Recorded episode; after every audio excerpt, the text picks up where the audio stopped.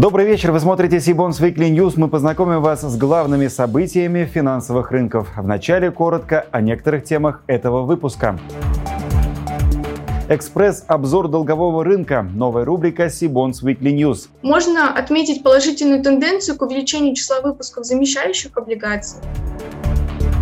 Оживление на рынке только начинается. Развернутое интервью о корпоративных бондах сегодня. Несмотря на ухудшившиеся условия, никто из эмитентов публично не отменил свои размещения. Центробанк сохранил ключевую ставку на уровне 7,5%. Решение о сохранении ставки неизменной сегодня представляется наиболее сбалансированным. Московская биржа планирует запуск торгов киргизским сомом и таджикским сомани. Традиционно наши страны когда-то торговали в рубле, и сейчас роль рубля очень сильно повысилась. Теперь об этих и других новостях более подробно. Начнем с новой рубрики нашей программы «Экспресс-обзор». Каждый месяц мы будем рассказывать о динамике ОФЗ, крупных корпоративных облигациях и ВДО за прошедший месяц. Первым гостем рубрики стала исполняющая обязанности начальника отдела долговых рынков России стран СНГ Сибонс Екатерина Карипанова.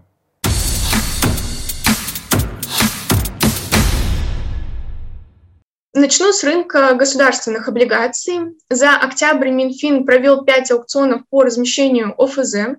Суммарный размещенный объем составил 227,5 миллиардов рублей, что уже превышает запланированный на квартал 150 миллиардов заимствований. Последний раз такой объем средств, превышающий значение октября, был привлечен Минфином в августе прошлого года, составив более 4,18 миллиардов рублей. Сейчас мы наблюдаем повышенный интерес к флотеру с привязкой к РУОНе. По двум октябрьским аукционам спрос в два раза превышал фактически размещенный объем. Что касается рынка корпоративных облигаций, объем внутренних выпусков в октябре вырос на 2,7% по сравнению с сентябрем, достигнув отметки 18 триллионов рублей. Годовой прирост при этом составил 6,5%. В октябре новые выпуски облигаций разместил 21 эмитент.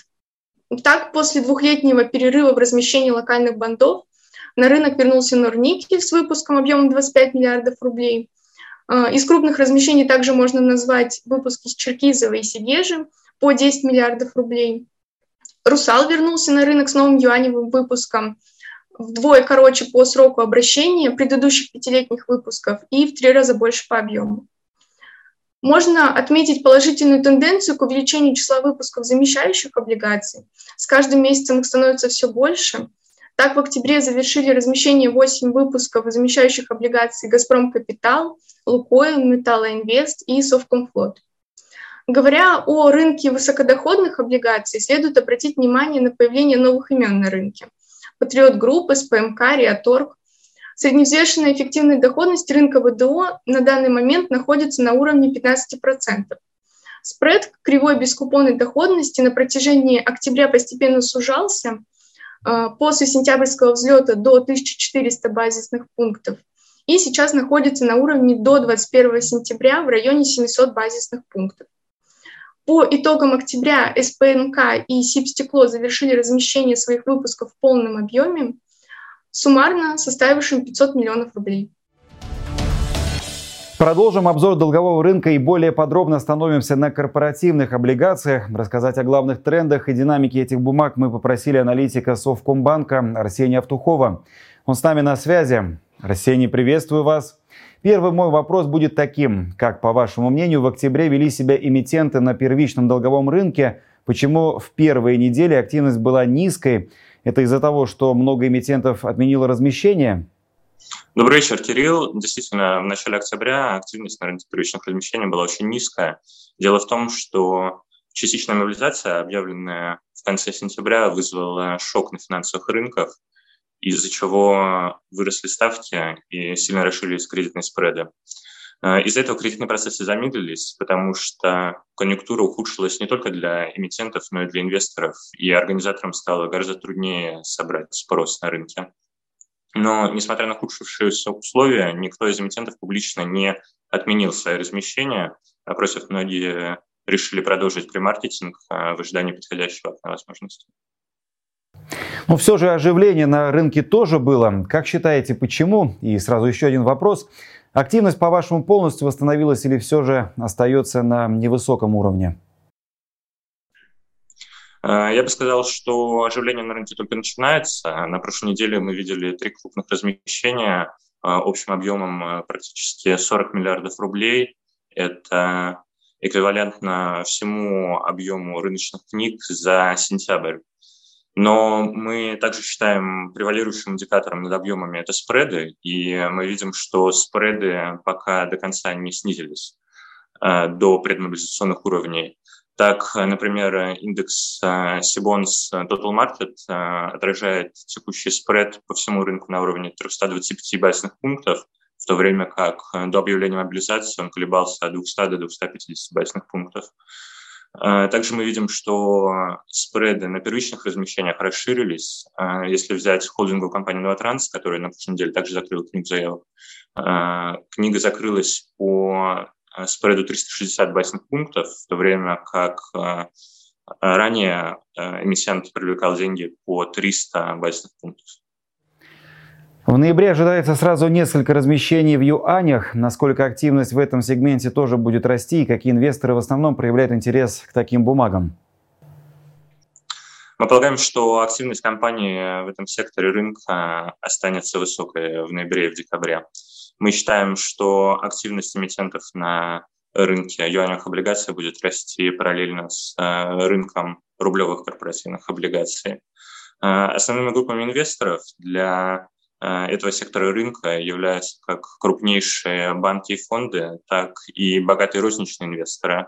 Но важно заметить, что многие институты до сих пор не инвестируют э, в эти инструменты из-за того, что у них нет соответствующих юаневых э, а, пассивов или из-за того, что их инвестиционные политики не предусматривают этого. Арсений, спасибо вам за интересный разговор. Будем рады видеть вас в наших следующих выпусках новостей. Спасибо, что позвали. Буду рад ответить на другие ваши вопросы. В прошедшую пятницу, 28 октября, Совет директоров Банка России принял решение сохранить ключевую ставку на уровне 7,5% годовых.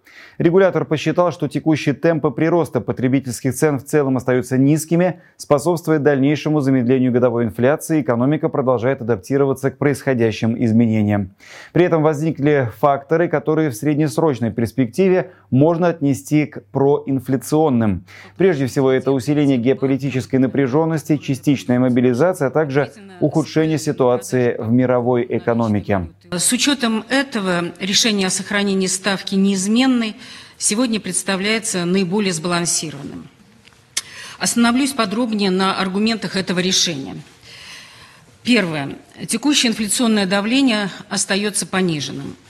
Некоторое ускорение роста цен в сентябре в сравнении с августом э, связано прежде всего с разовыми факторами – повышением тарифов автострахования и мобильной связи.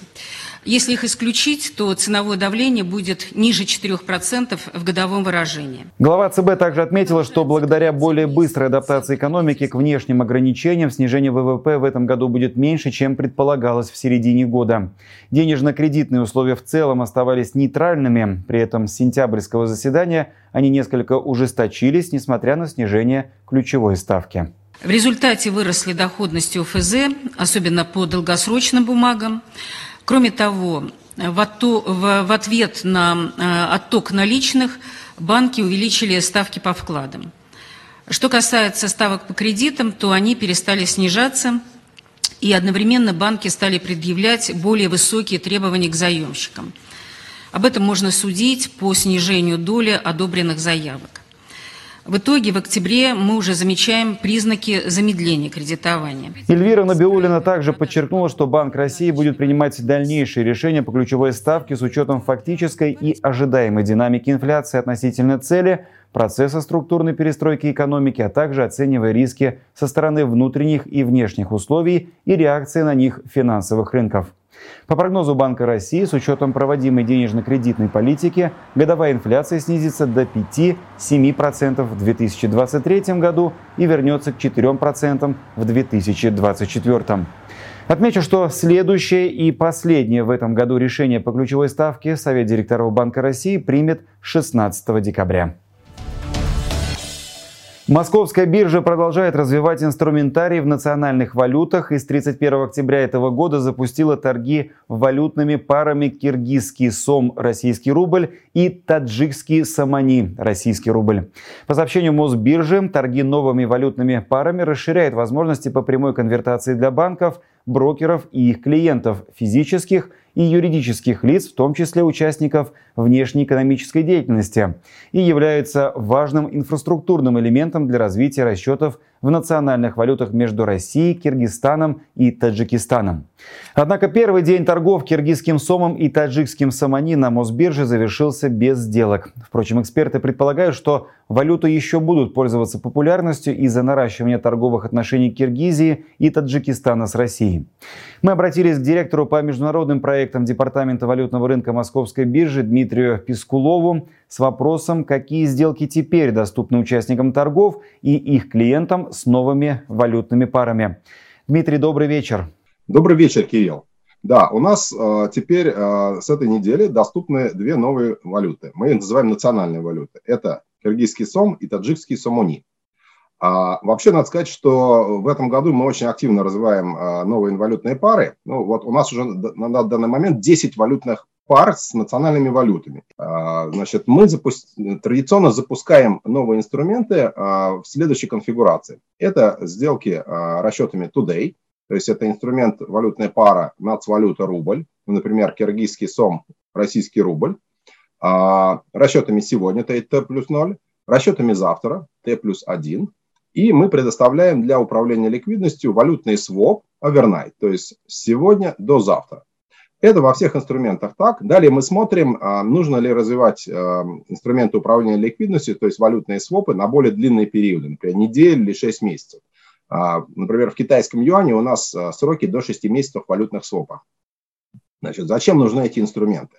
Ну, как вы знаете, у нас активно развивается торговля со странами ЕАЭС. И, например, внутри ЕАЭС доля российского рубля составляет уже порядка там, 50-70% ну, с разными странами по-разному. С Белоруссией, скажем, побольше, с, там, с Киргизией немножко поменьше и так далее. А со всеми этими странами существуют долгосрочные налаженные торговые связи. Это и внешние торговые связи. Но вот в частности, у нас с Киргизией внешний торговый оборот в 2021 году составил 2,5 миллиарда долларов. И это был рост на 46%. А с Таджикистаном валют, а, торговый оборот немножко меньше.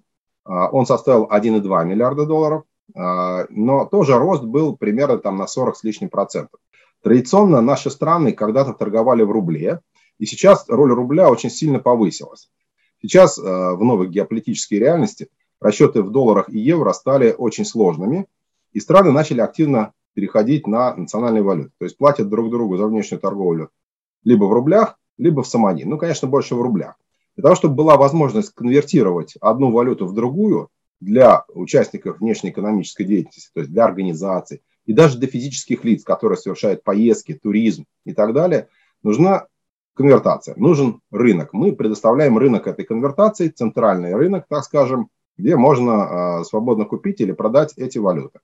И, собственно говоря, это наша кредо, то есть Московская биржа развивает э, валютные пары национальных валют дружественных стран к рублю, для того, чтобы дать вот этот инфраструктурный э, инструмент, возможность прямой конвертации одной валюты в другую без участия третьих валют, то есть без участия токсичных валют, долларов там, или евро.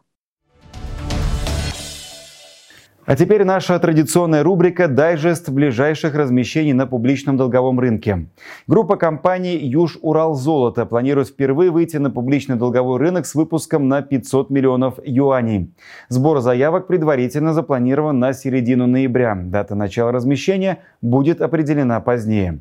Способ размещения – открытая подписка. Ориентир ставки купона установлен на уровне не выше 4,3% годовых. Расчеты на первичном размещении размещения будут производиться в юанях при выплате купонов и погашении выпуска также в юанях, но с возможностью выплат в рублях России. Отмечу, что на сайте Сибонс теперь доступны ценовые индексы и индексы доходности рынка корпоративных облигаций России, выпущенных в юанях. Подробно с методикой их формирования и расчета можно знакомиться по ссылке в описании к этому видео. Компания Selectel размещает облигации объемом 3 миллиарда рублей. Сбор заявок 10 ноября. Дата начала размещения будет определена позднее. Симонс провел с этим эмитентом онлайн-семинар, в котором мы подробно расспросили о деятельности и финансовых показателях компании. Ссылка на вебинар в описании к этому видео. Кроме этого, уже скоро в нашем телеграм-канале и на сайте появится подробная информация о предстоящем выпуске облигаций. Подписывайтесь, чтобы не пропустить важную информацию. Продолжим размещениях. Компания АО «Коммерческая недвижимость» ФПК «Гарант Инвест» в ноябре планирует провести сбор заявок на трехлетний выпуск облигаций объемом до полутора миллиардов рублей. По выпуску предусмотрены ежеквартальные купоны. НРА подтвердила кредитный рейтинг этого эмитента на уровне BBB со стабильным прогнозом. В настоящее время в обращении находится 6 выпусков облигаций компании общим объемом 7,6 миллиарда рублей. Уже в среду 9 ноября Сибонс проведет с ФПК «Гарант Инвест» очередной онлайн-семинар, в рамках которого подробнее расспросит о готовящемся выпуске. Участие в вебинаре бесплатное. Ссылку на регистрацию вы найдете в описании к этому видео. На этой неделе мы провели онлайн-семинар с представителями компании Positive Technologies, одним из лидеров российского сектора кибербезопасности. Акции компании торгуются на московской бирже менее года, но за это время она успела войти в три индекса Мосбиржи, перейти в первый котировальный список, получить аналитическое покрытие от всех крупнейших инвестиционных банков и брокеров. Positive Technologies создает инновационные решения для своевременного выявления и нейтрализации рисков, которые могут возникать в IT-инфраструктуре предприятий. Компания является первым и единственным российским представителем отрасли кибербезопасности на московской бирже. Ну, по текущим данным реестра акционеров у нас сейчас порядка 40 юридических лиц в составе акционеров. Это как раз в основном фонды, кто-то более крупный, кто-то более мелкие, мелкие, это управляющие компании. И как раз интерес к нашим акциям возник уже в основном благодаря тем событиям, которые были в этом году. Это, как вы сказали, первый котировальный список, это индексы московской биржи. В сентябре этого года Positive Technologies провела СПО, первое и, возможно, единственное публичное размещение акций на московской бирже в этом году. О том, как чувствует себя компания сейчас, сохраняется ли высокий спрос на продукты и услуги в области кибербезопасности, каких результатов добилась компания по итогам 9 месяцев текущего года и каковы планы развития бизнеса Positive Technologies и работы с инвесторами, в ходе эфира рассказали представители менеджмента компании, финансовый директор Алла Макарова и директор по связям с инвесторами Юрий Мариничев. Ссылка на запись онлайн-семинара в описании к этому видео. А чтобы не пропустить все анонсы предстоящих конференций, онлайн-семинаров и новых выпусков Сибонс Weekly, не забудьте подписаться на наш канал, а также на телеграм-канал Сибонс. Я же прощаюсь с вами. До встречи в следующих выпусках.